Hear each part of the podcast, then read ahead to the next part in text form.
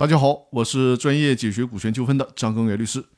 这一期和大家分享的话题是：真正得到股权的标志是什么？在上一期音频里提到，对于有限责任公司而言呢，真正得到股权的标志是股东的名称或者姓名记载到了股东名册上。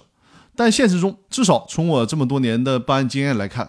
有太多的公司压根儿就没有股东名册。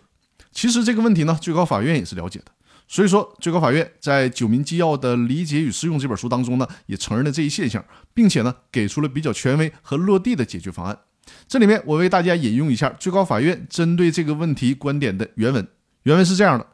需要注意的是，虽然公司法中明确要求有限责任公司应当制备股东名册，但目前实践中部分公司管理不规范，存在股东名册形同虚设，甚至不设股东名册的情况。针对这一现实情况。考虑到股东名册记载变更的目的，归根结底是公司正式认可股权转让的事实。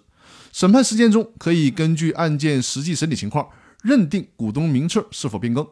在不存在规范股东名册的情况下，有关的公司文件，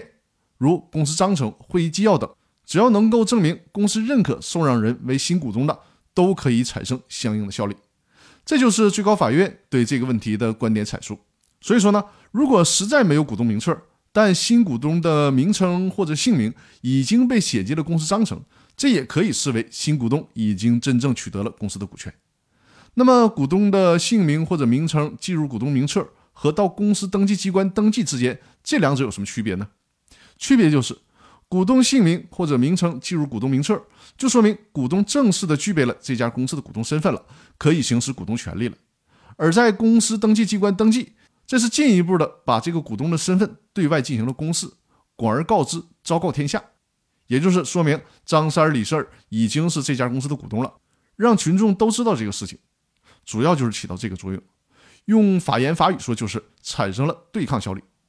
但需要注意啊，即便没有在公司登记机关登记，但只要姓名或名称记入了股东名册或者公司章程，就已经取得了股东身份。千万不要以为没有进行公司登记机关登记就没有取得股东身份。